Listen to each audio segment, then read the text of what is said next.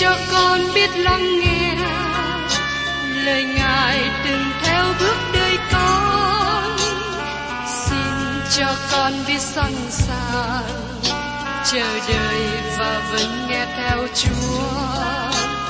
Xin cho con biết sẵn sàng thực hành lời chúa đã truyền ban Hân hoan chào mừng quý vị đến nghe chương trình Tìm hiểu Thánh Kinh.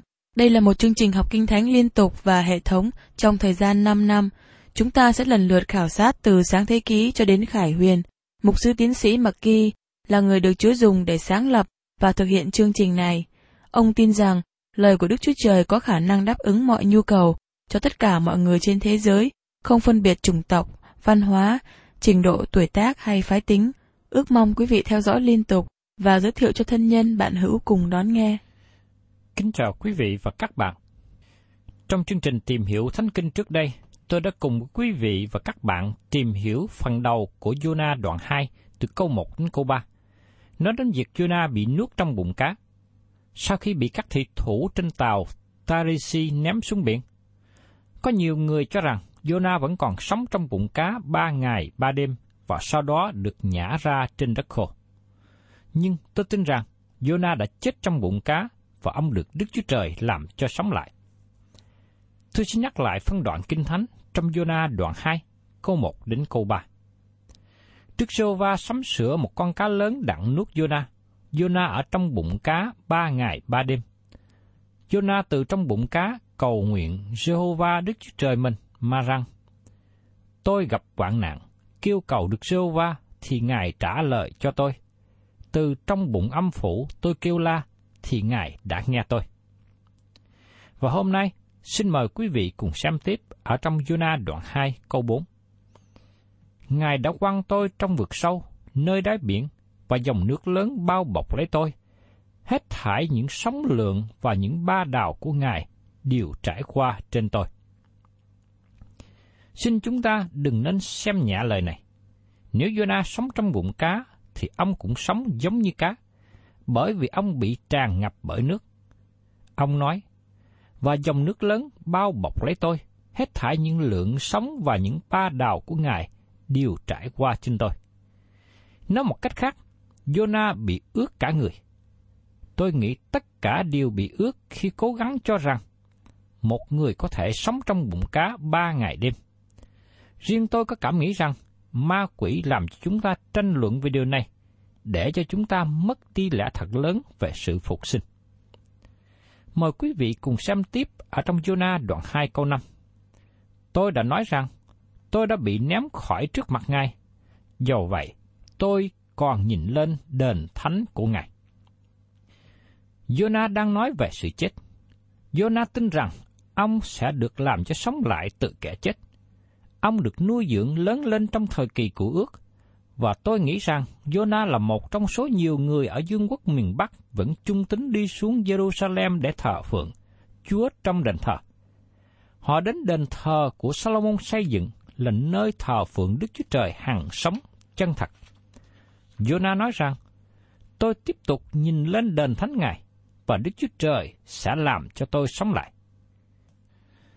Những lời này có giống như một người còn đáng sống không? Xin mời các bạn nghe tiếp.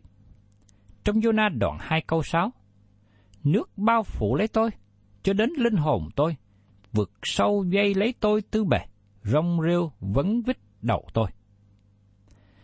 Con cá biển lớn này đã ăn nuốt nhiều sông biển. Một số rong biển mà tôi đã kéo ra từ biển Thái Bình Dương dài bảy tám thước. Con cá lớn này đã ăn đầy rong biển trong bụng.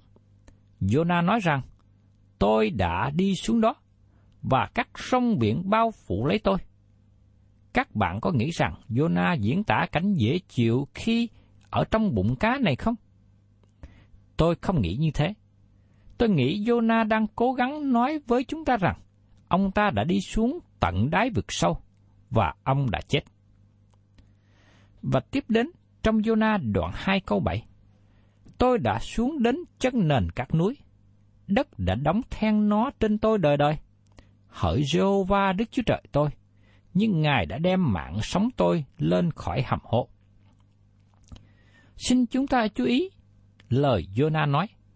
Tôi đã xuống đến chân nền các núi.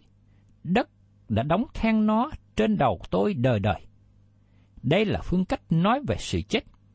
Jonah nói rằng, đất đã phủ trên tôi đời đời. Hỡi Jehovah Đức Chúa Trời tôi, nhưng Ngài đã đem mạng sống tôi lên khỏi hầm hố. Chữ hầm hố ở nơi đây nói về sự chết, nói về ngôi mộ. Sứ đồ Führer cũng dùng từ ngữ này trong ngày lễ ngũ tuần khi nói về Chúa Giêsu đã không bị hư nát, như được ký thuật trong sách công vụ đoạn 2, câu 25 đến 31. Nó sẽ là một phép lạ về Chúa Giêsu khi Ngài chết. Ngài đã không thấy sự hư nát, thân thể của Ngài đã không có hư hoại. Đó là sự khác biệt về từng trải của Jonah và Chúa Giêsu. Jonah đã thấy sự hư hoại khi ở trong sự chết. Thân thể của Jonah bắt đầu hư hoại trong bụng cá ba ngày và ba đêm. Nhưng Chúa đã đem mạng sống Jonah lên khỏi hầm hố. Điều đó cho chúng ta thấy tại đây là gì? Trong sự phản xét của tôi, rõ ràng Jonah đã xác định rằng ông đã chết. Phép lạ tại đây là sự phục sinh, và đó là một phép lạ lớn lao so với một người còn sống trong bụng cá ba ngày ba đêm. Tôi nghĩ nó là một điều rất quan trọng khi có một sách trong cổ ước dạy về sự phục sinh của Chúa Giêsu Christ. Sự phục sinh là một trong hai cột trụ mà hội thánh dựa lên. Nó là sự chết và sự phục sinh của Chúa Giêsu Christ. Cả hai điều này được dạy trong cựu ước và sách Jonah có một hình ảnh giải bài về sự phục sinh. Và tiếp đến trong Jonah đoạn 2 câu 8. Khi linh hồn tôi mòn mỏi trong tôi, thì tôi nhớ đến Đức giê va và lời cầu nguyện của tôi đạt đến Ngài trong đền thánh Ngài. Tôi nghĩ lời giải thích thông thường cho điều này là Jonah bị cá nuốt vào. Ông rất sợ hãi và bắt đầu kêu cầu với Đức Chúa Trời ngay lập tức để xin Ngài giải cứu. Và tiếp tục cầu nguyện trong khi ông bị nuốt từ miệng cá xuống cuốn họng. Jonah nói, khi linh hồn tôi mòn mỏi trong tôi, nó ít nhất là có khoảng 5 phút trước khi Jonah rơi vào tình trạng bất tỉnh. Nhưng trước khi bất tỉnh, ông nói, tôi nhớ đến Đức Giê-hô-va. Và đây là lúc Jonah cầu nguyện lời cầu nguyện của ông. Xin các bạn đừng cố gắng nói với tôi rằng, ông cầu nguyện vào ngày thứ ba sau khi đã ở trong bụng cá ba ngày đêm trong sự cáo trách và lo lắng cho linh hồn. Jonah nói rằng linh hồn của ông đã bị ướt, và giờ đây ông nói rằng linh hồn của ông mòn mỏi trong ông. Điều đó có nghĩa rằng ông đã mất đi sự nhận biết trong bụng cá. Lời cầu nguyện của tôi đạt đến Ngài, vào đền thánh Ngài. Khi Jonah rơi vào tình trạng bất tỉnh, trước khi Jonah chết, ông đã cầu nguyện lời cầu nguyện này. Giờ đây, Jonah có sự nhận xét, và nó là một trong nhiều châm ngôn mà các bạn tìm thấy trong Kinh Thánh. Trong Jonah đoạn 2 câu 9, những kẻ chăm sự hư không giả dối thì lìa bỏ sự thương xót của mình. Tôi cố gắng đi đến sự giải thích thỏa lòng về câu này, nhưng tôi đã không thể nào đạt được. Do vậy, tôi cho các bạn lời giải thích mà tôi có. Đây là một nền tảng lớn trong Kinh Thánh. Hư không là một sự trống rỗng. Và tại đây, Jonah đang nói với những người đã thấy sự trống rỗng, sự hư không, mà đó chỉ là một giấc mơ mà không bao giờ đạt đến. Jonah nói đó là sự hư không, trống không. Jonah nói rằng họ đã lìa bỏ sự nhân từ mà họ có thể nhận được. Lúc này, Jonah nói, Tôi kêu cầu cùng Đức Chúa Trời hằng sống và chân thật. Tôi không còn là một tiên tri không hài lòng nữa, đã dội dã đi Tarisi, đi ngược hướng. Bởi vì tôi đã ghét người Ninive và không muốn họ cứu rỗi. Giờ đây, tôi phải đối diện với sự thật ngay tại chỗ này, ngay tại dưới này. Jonah có ý muốn nói rằng, giờ đây tôi muốn làm công việc của Đức Chúa Trời. Tôi kêu cầu sự thương xót của Ngài và tìm thấy sự thương xót của Ngài đối với tôi. Jonah kêu cầu với Chúa và bày tỏ thái độ của ông với lời này. Mời quý vị cùng xem tiếp ở trong Jonah đoạn 2 câu 10. Nhưng tôi, tôi sẽ dùng tiếng cảm tạ mà dân của lễ cho Ngài. Tôi trả sự tôi đã hứa nguyện, sự cứu rỗi đến từ Đức Giê-hô-va.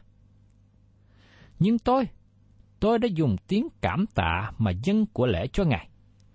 Tôi nghĩ rằng chúng ta có thể hiểu là Jonah không có thể dân của lễ cảm tạ trong lòng và trong đời sống khi con cá vừa mửa ông ra trên đất khô.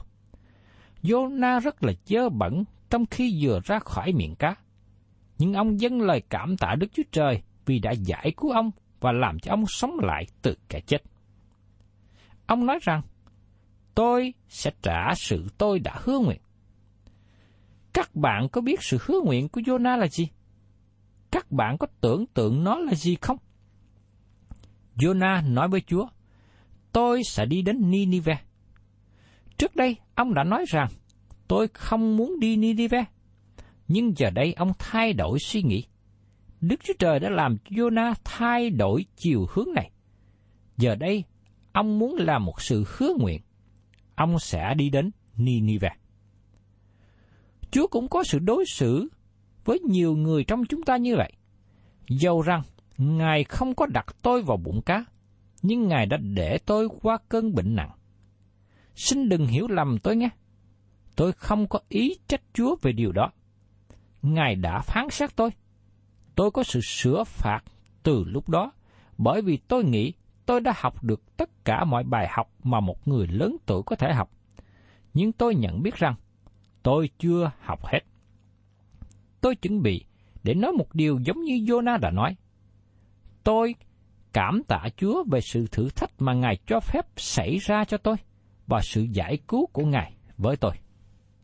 Tôi đã làm sự hứa nguyện với Đức Chúa Trời. Tôi đã hứa nguyện với Ngài rằng tôi tận hiến phần còn lại của đời tôi để rao giảng ra lời của Ngài. Đó là những điều Ngài đã kêu gọi tôi thực hiện. Cũng có nhiều người tìm thấy lỗi lầm và phương cách mà tôi làm việc. Tôi cũng không hoàn toàn thỏa lòng với chính tôi. Tôi mong ước rằng tôi có thể làm tốt hơn. Vì thế, tôi đã làm một sự hứa nguyện với Đức Chúa Trời, và tôi hiểu được lời hứa nguyện mà Jonah đã làm. Jonah nói rằng, lại Chúa, tôi sẽ đi đến Ninive và làm điều Chúa muốn con làm. Jonah nói, sự cứu đến từ Đức Giê-hô-va. Theo nhận xét của tôi, đây là một lời công bố quan trọng mà chúng ta tìm thấy trong sách Jonah. Tôi nghĩ nó rất quan trọng, rất quan trọng. Xin hãy chú ý một lần nữa những gì Jonah đã nói. Tôi đã trả sự tôi đã hứa nguyện, sự cứu đến từ Đức Giê-hô-va. Ông đang nói về sự giải cứu. Có một vài điều mà chúng ta cần chú ý. Sự cứu rỗi là công việc của Đức Chúa Trời cho chúng ta. Sự cứu rỗi không bao giờ là công việc của con người cho Đức Chúa Trời. Đức Chúa Trời không thể cứu chúng ta bởi công việc của chúng ta. Bởi vì đứng trước mặt Đức Chúa Trời, chúng ta là con người bất toàn, không trọn vẹn. Vì thế, Đức Chúa Trời không thể chấp nhận. Nếu sự cứu rỗi này tùy thuộc vào chúng ta, hay tùy thuộc vào công việc của chúng ta, nếu tùy thuộc vào những gì chúng ta làm, chúng ta không thể nào được sự cứu rỗi. Từ ban đầu, chúng ta là tội nhân hư mất và chết trong lầm lỗi và tội ác của mình. Nếu sự giải cứu đến, nó sẽ đến với chúng ta giống như nó đã đến với Jonah, là một người tuyệt vọng và chết trong bụng cá. Nếu Jonah được sống lại, và nếu ông được sử dụng bởi Đức Chúa Trời, đó là sự giải cứu đến từ Đức Giêsu va. Nếu các bạn có một sự cứu rỗi, thì đó là sự cứu rỗi đến từ Đức Chúa Trời. Sự cứu rỗi là một điều tuyệt vời mà các bạn và tôi có thể đặt trong ba thì. Thì quá khứ, tôi đã được cứu. Thì hiện tại, tôi đang được cứu rỗi. Và thì tương lai, tôi sẽ được cứu rỗi. Vì thế sự cứu rỗi là một công việc của Đức Chúa Trời từ ban đầu cho đến cuối cùng. Giờ đây, chúng ta để thì giờ xem xét Kinh Thánh nói gì về điều này.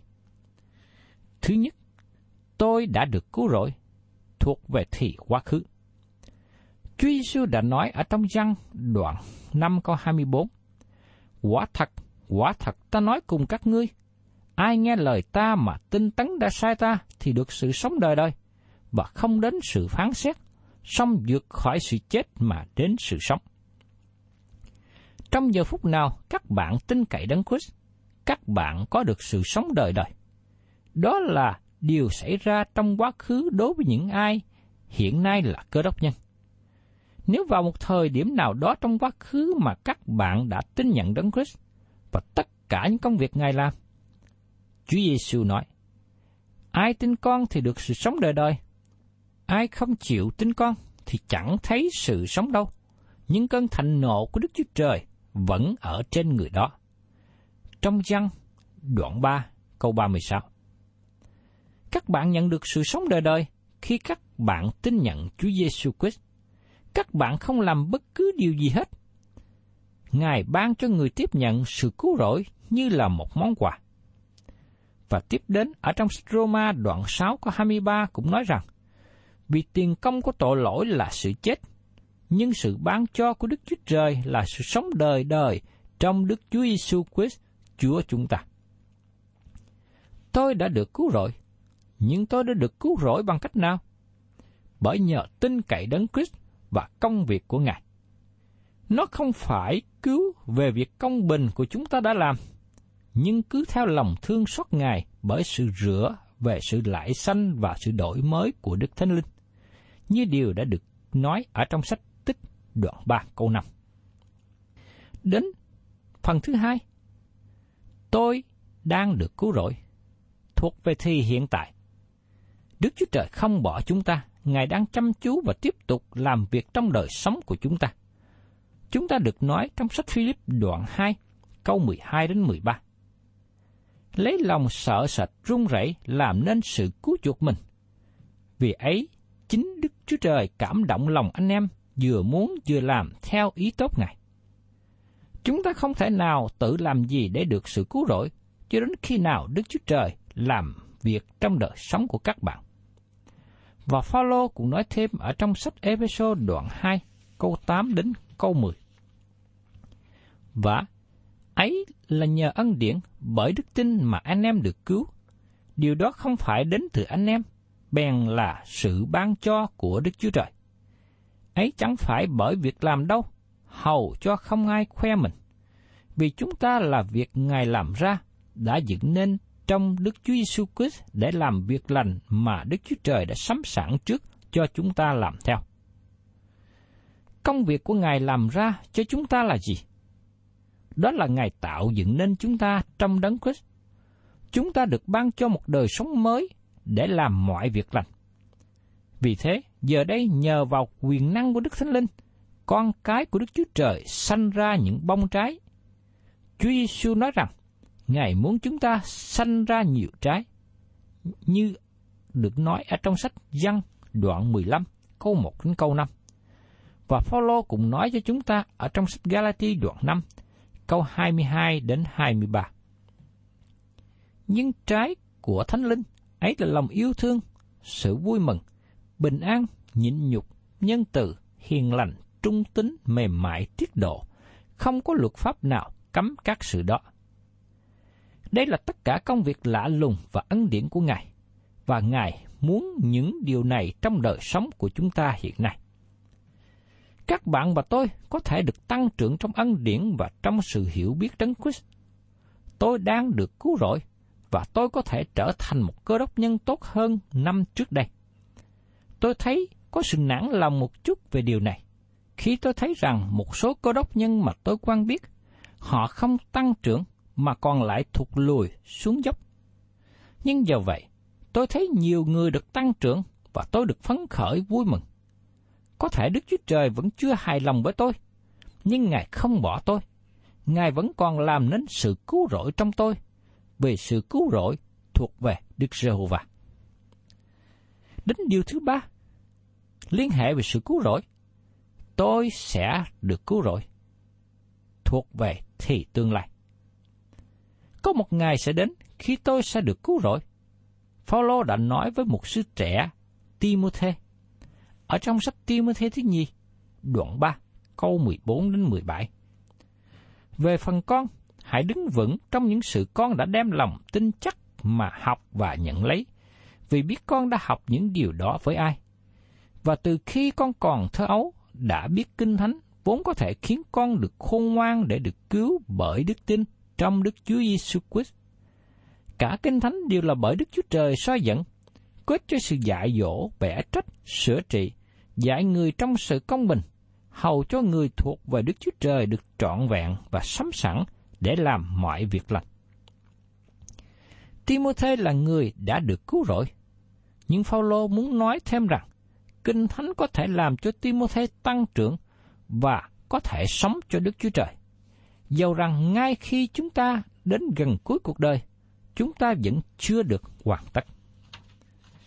Vì thế, xin các bạn đừng thất vọng hay nản lòng với tôi. Tôi cũng không nản lòng với các bạn, bởi cớ tình yêu thương. Sứ đồ văn đã nói ở trong sách văn thứ nhất đoạn 3 câu 2. Hỏi kẻ rất yêu dấu. Chính lúc bây giờ chúng ta là con cái Đức Chúa Trời, còn về sự chúng ta sẽ ra thế nào thì điều đó chưa được bày tỏ. Chúng ta biết rằng khi Ngài hiện đến, chúng ta sẽ giống như Ngài, vì sẽ thấy Ngài như vốn có thật vậy. Chúng ta sẽ thấy Chúa vào một ngày sắp đến, và chúng ta sẽ trở nên giống như Ngài. Nhưng hiện nay, tôi chưa giống như Ngài. Nhưng vào một ngày sắp đến, tôi sẽ trở nên giống như Ngài. Và đó là lúc mà các bạn có thể vui mừng với tôi. Và các bạn sẽ yêu mến tôi. Không những là tôi có thể yêu mến mọi người, nhưng mọi người cũng yêu mến tôi nữa. Khi chúng ta lên thiên đàng, chúng ta sẽ trở nên giống như Ngài. Sự cứu rỗi đến từ Đức Giê-hô-va. Đây là một lời công bố tuyệt vời mà nó được tìm thấy trong sách Cựu Ước, trong sách Jonah này. Các bạn có biết rằng Jonah đã học điều đó ở nơi nào không? Jonah đã học biết điều này khi bị nuốt vào trong bụng cá và sau khi bị mửa ra. Tại đó, Jonah nói lời công bố lớn lao này. Thưa các bạn, bây giờ chúng ta để ý đến điều kế tiếp. Nói đến việc Jonah đến đất khô. Ở trong Jonah, đoạn 2 câu 11. Đức rô va bèn phán cùng con cá, thì nó mửa Jonah trên đất khô. Tôi không thể nào chống lại lời công bố này. Nó tỏ bài rằng chúng ta không thể nào đè bẹp người tốt này xuống. Có người nói rằng, ngay cả con cá cũng không thể nào tiêu hóa Jonah, một tiên tri sai phạm. Nhưng Jonah giờ đây là một người khác biệt. Ông đã làm lời hứa nguyện với Đức Chúa Trời. Ông hứa nguyện rằng ông sẽ đi đến Ninive. Và giờ đây, Jonah đang đi về hướng đó. Quý vị và các bạn thân mến, qua sách Jonah đoạn 2 này, tôi và các bạn học thấy một điều hết sức đặc biệt. Đó là Jonah là một tiên tri, một tôi tớ hầu việc Đức Chúa Trời. nhưng ông đã đi sai hướng. Và Đức Chúa Trời vẫn còn thể hiện lòng tốt, lòng nhân từ của Ngài đối với ông. Ngài đã dùng một sự việc xảy ra. Đó là con cá đã nuốt Jonah khi bị quăng xuống biển. Và qua sự việc này, Jonah đã đổi hướng. Cảm ơn Chúa cho nhiều biến cố xảy ra trong đời sống của các bạn cũng như chính tôi để có một sứ điệp, để có một sự dạy dỗ. Vì khi biết rằng chúng ta đi sai hướng Đức Chúa Trời mà Ngài vẫn còn yêu thương, dùng những điều này để kéo chúng ta trở về. Xin Chúa cho tôi và quý vị, chúng ta biết lắng nghe sự dạy dỗ của Ngài, đi theo đường hướng của Ngài. Và những ai đi theo đường hướng của Chúa, người đó sẽ tìm thấy được sự phước hạnh và đạt được kết quả trong sự mình vâng lời. Thân chào tạm biệt quý vị và xin hẹn tái ngộ cùng quý vị trong chương trình tìm hiểu Thánh Kinh kỳ sau. Chúng ta sẽ tiếp tục đến sách Jonah đoạn thứ ba.